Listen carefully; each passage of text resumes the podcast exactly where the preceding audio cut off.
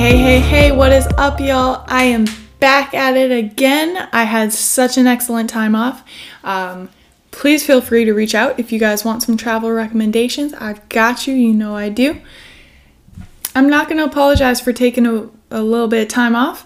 Um, I know I missed that uh, every week posting, but I'm not going to apologize for it because you know what? We all need to take some time off sometime. So, Let's jump right into it. I'm actually getting into a topic this week that I'm pretty excited about. It's a little bit new, a little bit uh, more of a branching out for me. It's on racial disparity in healthcare settings. So, in a way, kind of close to home because it's where I work, right? I work in healthcare, kind of indirectly but it's also it's not something that I normally dip into. You know, there's there is no English setting, there is no educational background on this one. This is all healthcare. So I did reach out for some assistance on this one. So we've got a little bit of um, other perspectives in this episode. I'm very excited about it. Unfortunately, we couldn't record together, but I did get my friend's uh, take on this. So excited for y'all to listen to this one and let me know what you think. I'll try and add some more perspectives and hopefully some maybe some guest appearances in these upcoming episodes that we post. So stay tuned. But yeah, let's let's look at some healthcare settings now. So I feel like this is something that maybe I don't know, maybe it does get a lot of focus and I am just not really aware of it. Um, like I said, I work in healthcare, I work in the pharmacy as a pharmacy technician, so kind of direct patient care, but also kind of not. It's more of a support role, right? Because I'm not necessarily I'm not there treating patients. Um, I'm not in treatment rooms with patients. We're kind of after the fact as an ancillary service. So after they've seen the doctors and all of the specialists, everyone else basically. Then pharmacy is always the last stop. They come, they pick up their meds, they say bye, and that's it. Now, I will say right from the jump, this whole topic is pretty difficult to tackle because one, healthcare settings is insanely broad. I mean, there are so many different aspects of healthcare and different positions and literally so many variables that it's kind of like it's kind of like saying like oh your maintenance. And that's it. It's like okay maintenance of cars of computers of equipment of planes. Like there's so many different avenues. That's kind of how health how broad and generalized the term healthcare settings is right? But that's okay. We're just doing a quick little dip into this. So it's very multifaceted, obviously, for multiple factors, but especially with this concept that I want to talk about with racial disparity um, there's a lot of other things to consider too, besides just what avenue of healthcare are you in, what level of treatment facility is it, or what position do you play? Are you a doctor? Are you a nurse? Are you a technician? Whatever the case may be.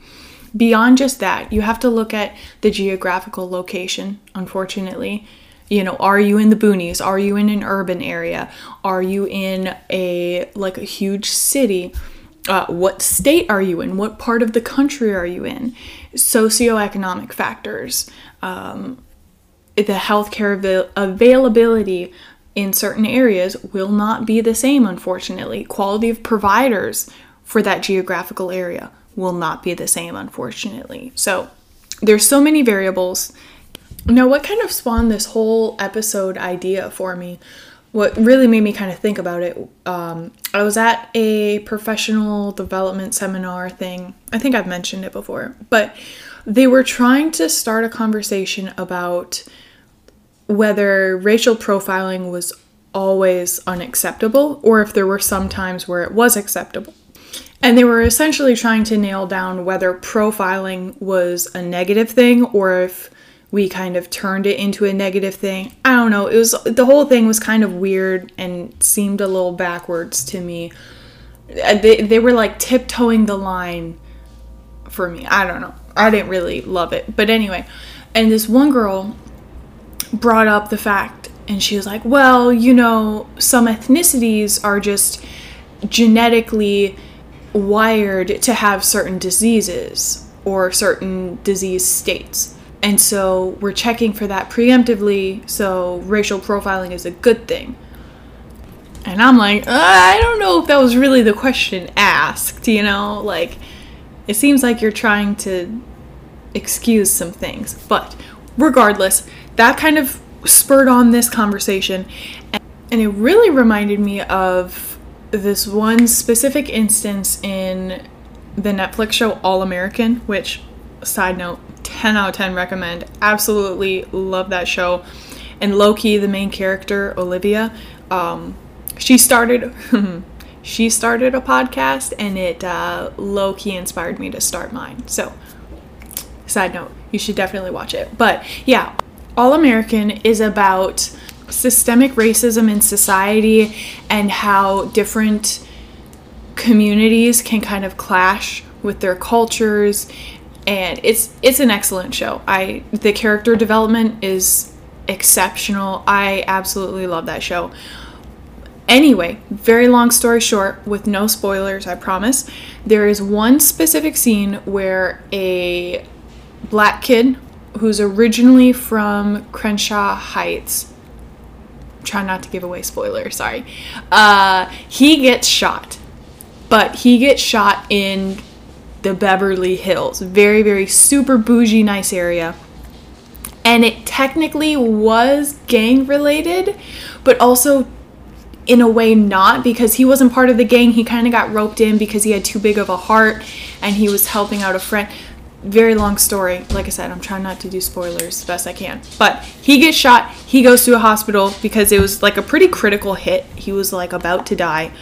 Um, he's out of it and he needs immediate surgery.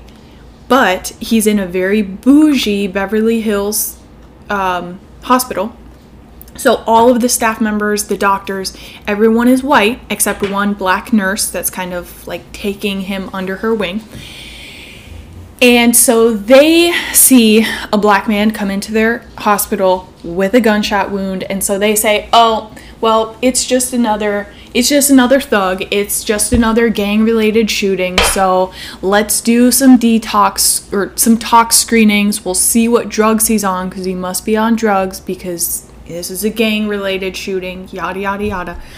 So they're waiting and waiting on that, and everything is being delayed. He's not getting the immediate care that he needs because he's black. And they the show makes that very clear. Like that's where that dividing line is. And the nurse who's black, she's the only one saying, "No, doctor, like you have no reason to believe he's high or on drugs right now. Like he is dying in my arms right now. Like you need to get him under like get him on the OR table now. Like he will die unless you do the surgery. So she kept fighting and fighting and fighting for him. And he only survived because of her, because she advocated for the immediate treatment and the surgery. And so that whole that whole uh, example just kind of floated through my head when I'm listening to this girl say, like, no, but we should medically racially profile. And I was like, oh, I don't think that's the right answer. Like, if it's preventing care, if you are assuming certain stereotypes, that's not a good thing. It's different to be like, hey, your ethnicity is this, and so you have I don't know, I'm making stuff up now, I'm not a doctor, but like, oh, all white people have an extra chromosome, and that chromosome is the only factor in this disease state, then yes, that's fine. That's not necessarily profiling. Or like, um, like it's a known fact that Asians don't have a certain enzyme, they don't have as much of an enzyme in their liver, so that's why their alcohol tolerance is normally lower than quote unquote average, but I really just say in relation to other ethnicities because their liver physically isn't breaking down the alcohol as quickly and at as high of a rate as other ethnicities. So, like, that's yes, that's science, that's provable. But that's not assuming, like, oh, this is a black kid. Oh, he's shot, so it must be gang related. So he must be on drugs. He must be doing something illegal. Like, no. I don't know. To me, that's a clear difference. There's a clear difference there. And really, what boils down to, I think, is just providing the patient that direct, immediate care that they need or not, based on your own biased judgments. But another girl after this fact, she brought up a statistic that I did fact check. Um, but she was saying that, well, she brought it up that um, when she had her kid, she felt like there, she saw a, definitive divide between the level of care that she got as a black woman versus white patients when she was delivering her baby. And she had said, because she had specifically requested a black OB, and she had said, you know, like, black people are however many times more likely to die during pregnancy or postpartum than white counterparts. And I was like, damn, that's a high number. Like, one, is that true? Like, let me fact check that shit quick. But then, two, if that's the case, like, oof. And for me, that raised a red flag of like, okay, why is that statistic so ungodly high in 2022? Like, what other factors are going on here that made it that high? And I think she kind of just saw it as like um, a, another medical profiling thing that we should be doing. It's just so we can be aware of it. And I was like, I don't know. I mean, I feel like that is a huge social issue. We need to tackle that issue so that way you're not, you know, 12 times more likely to die when you have a child versus your white counterparts. Like, look at why that stat is so high first. Don't just accept it as a medical fact, as if that's your genetics, as if there's nothing you can do to change that. That sounds changeable. That sounds like a flaw in our system that needs to be addressed. And so, like I said, I did look up this information. Not that I didn't trust her, but I just, like I said, it was an insanely high statistic, so I just wanted to double check it. And here's what I found the Population Reference Bureau, if you go to prb.org, you can find this article and a bunch of other ones. Uh, they published this study December 6th, 2021, and it showed just like this girl said, an insane statistic that shows the racial disparity in our healthcare systems across the country. Um, so, the more the maternal mortality rate among non-Hispanic black women was 3.5 times that of non-Hispanic white women. This is a dramatic increase from previous analyses that were only saying they say only 2.5 times the death rate. And now we're up to 3.5 times the death rate. Uh, the analysis also revealed that these disparities were concentrated among a few causes of death. So, one is a specific type of heart failure, and as well as uh, preeclampsia, eclampsia, blood pressure disorders, with lead and those those options blood pressure disorders and the postpartum cardiomyopathy the form of heart failure those were the leading causes of maternal death for black women with mortality rates 5 times those of white women in those same scenarios. Pregnant and postpartum black women were also more than 2 times more likely than white women to die of hemorrhage which is severe bleeding or an embolism which is a blood blood vessel blockage like what the what the literal shit are we doing in our hospitals? How are these statistics just accepted? How? How is this fine? How does this happen every single day and society is just fine with this? How can any doctor know these statistics and be a part of these statistics and not do anything about it? Insane to me. Absolutely insane. For black women, preeclampsia and eclampsia was the leading cause of maternal death, followed by cardiomyopathy, that the heart failure, the embolism, the blood loss. What the shit? What the literal shit? Like so please, somebody explain this to me because this is this is absolutely insane. Can you imagine dying in a hospital? 3.5 times more likely to die in a hospital just because of your skin color? I can't. I can't imagine that. This article also goes on to say that late maternal deaths, so those occurring between six weeks and one year postpartum, 3.5 times more likely among black women than white women. Postpartum heart failure, essentially, between that six weeks to one year postpartum, the leading cause of late maternal death among all races, with black women having a six times higher risk than white women. So it just it just goes on and on and on and on and on. All of these different scenarios and all of them have black women dying at a insanely higher rate than their white counterparts. So then the article goes on to say you know, basically kind of what I said, like, how do we fix this? And it just says a very generic further research into the experiences of people of color can inform efforts to improve healthcare systems and thus improve the birthing experience for all. We need new models of care before, during, and after birth to address these inequities. So I, they kind of acknowledge it, but I'm like, damn, you need to do better than that. Like, you need to be hell of a lot more proactive than that. You can't just say, like, further research. No, we need action. We need to do something. Someone needs to do something.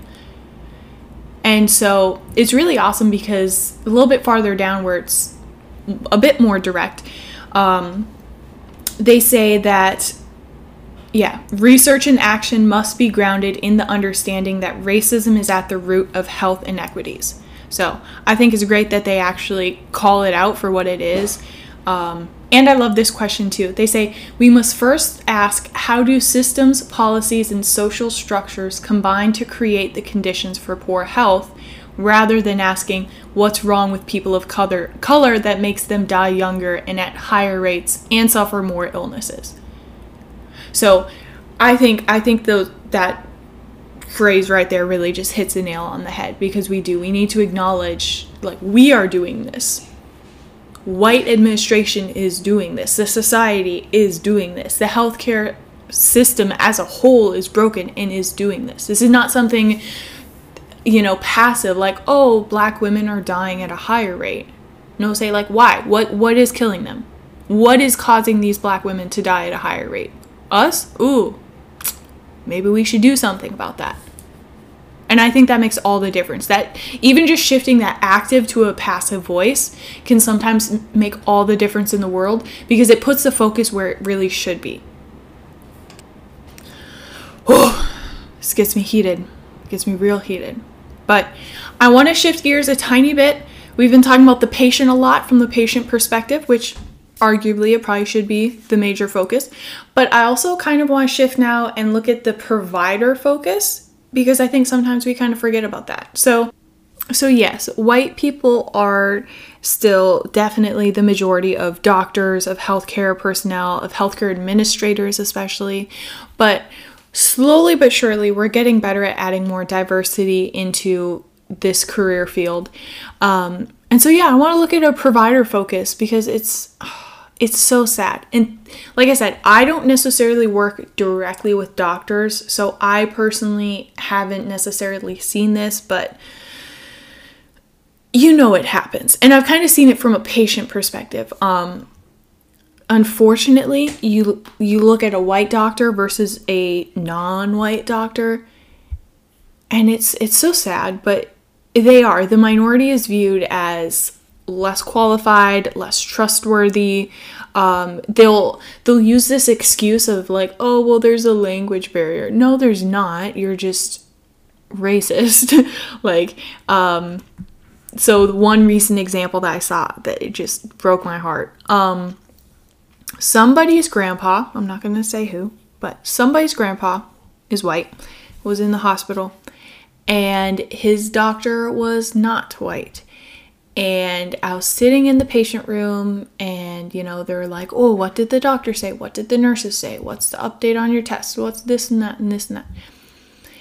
And he was like, Well, you know, they said this, they said that. yada yada yada and he was like i don't know i'm really confused you know my my doctor is one of the it's a foreign doctor and you know i just i don't know i don't know i i didn't understand it like i don't i didn't really understand what he was saying and they kind of went off into saying like this was a nice hospital and now there's you know so many Ugh. and i was like oh you better watch what you're saying after that. Like oh because it wasn't my family member so i wasn't necessarily in a place to be like listen you better treat that poor doctor with some more respect. Like he has decades of of educational experience and breadth of knowledge under his belt. Like please do not disrespect him like that. But I'm just sitting there, you know, because I have to sit there.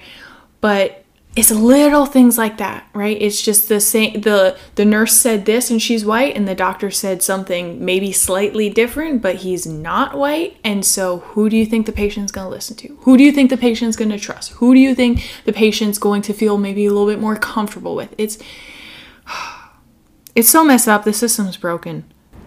It's just it's just too much all around. But my friend is an amazing nurse. Side note, um, she's like perfect epitome of what a nurse should be. You know, it's just like if you were sick, like she's the exact person that you would want taking care of her. Of you, like it's just, yeah, she's just like perfectly cut out for the role.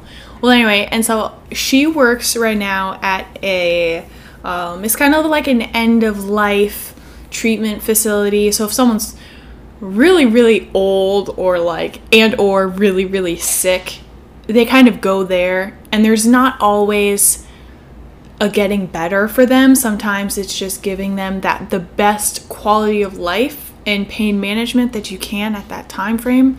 Um, but yeah so she works there as a nurse duh i just said that.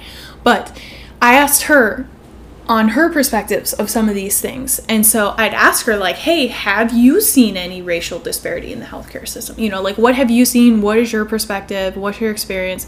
So she gave me, um, she had told me that, like, she sees it more in the like the management and the administration side of things um, thankfully her job she said right now doesn't really have the, too much of that issue um, but she said in the past she has seen where administrators and department heads are white, and so predominantly the front line and the floor staff are people of color. And so she said a lot of times she felt like there was representation from the leadership or like the company as a whole. And so then with that racial disparity, there's just a lot of, there's just a massive lack of cultural awareness.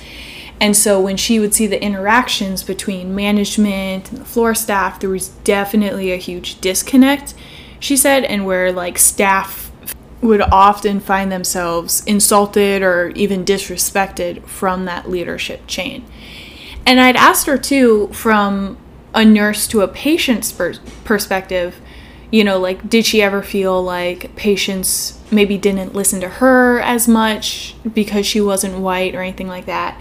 And it was it was kind of encouraging. She said that she hadn't really seen that yet in her career. Um, so that's I think that's awesome. Um, it's kind of like one nice little shining glimmer of hope in our society. But she did say that there were some cases where some healthcare workers that she worked with, um, they would. This is so heartbreaking. They wouldn't necessarily like ignore but they would just kind of dismiss the patients and their families based on their race. And so she was telling me the story about how she had uh, a Chinese patient, super, super close family, and they were coming like every single day to visit. And then, whenever the family would ask the staff for help, the family was always seen as like a burden or being too much. Um, and the staff would just kind of automatically think the family was overreacting about whatever was going on or the info that was passed on. And they would just kind of brush off their concerns. And then they would also, um, she said that she would see staff members kind of question patients' beliefs if they believed in non Western, non, you know, quote unquote traditional medicine. And they would just kind of like blow that off as insignificant. So that's kind of heartbreaking to hear. Um, but it does happen, like you see, like it happens at every level, in every avenue, both ways, you know, up and down the chain. And so I had asked her also um, just like how she dealt with racist patients. Because that's difficult, because especially when you're in a healthcare position, you you kind of can't just talk back to them. Like whether you're the nurse to the doctor, the doctor to the nurse, the nurse to the patient, the patient to the doctor, or again, whatever channel you're in, up or down, you can't always just say, like, I don't want you to treat me. Like, you don't always have that privilege of choosing your medical staff and also your patients. If your patients are the racist ones, you can't just say, I, I don't want to treat you anymore. You know, like you can't you can't just do that. And so she was telling me about how um, racism from patients would often like like we've been talking about this whole time is always just those small comments. Um, but she also does work at an end of life care facility basically so she does see a lot of dementia patients and sometimes things can sort of get distorted and just kind of shift when patients do get into that late stage, especially if they're in a lot of pain. So they can be very confused. And so she was saying, like, when they are confused and maybe they say stuff like, you can't really do much about it. Um, you can try to correct them, but if it agitates the patient, I mean, you just have to uh, let it go, unfortunately, which I, bless her heart, I don't know if I could. I really don't. I mean, I understand because like my grandpa had Alzheimer's pretty bad. Um, and he would, he would say the craziest stuff like people's personalities change when their brain and everything is like deteriorating essentially. Everything changes. Like they're almost not even the same person anymore. It's like they're in their own little world that they don't really have control over. It's very sad. Um, but still bless bless this nurse's heart. I girl props to you because i i really i don't think i could. But then you have the other the other patients too that are alert. They are aware of what they're saying what they're doing and the meanings that those words have behind them.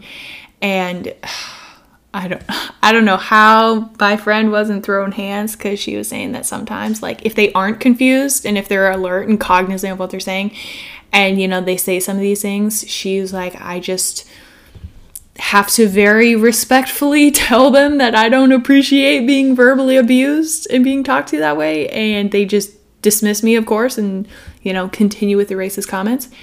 But again i mean you can't just kick a patient out like what there are only so many avenues which caveat here is part of the problem, but there are so only so many avenues that nurses and healthcare workers have when it comes to things like this. I mean, another insanely high statistic, but it's true because we hear it in our trainings every single quarter.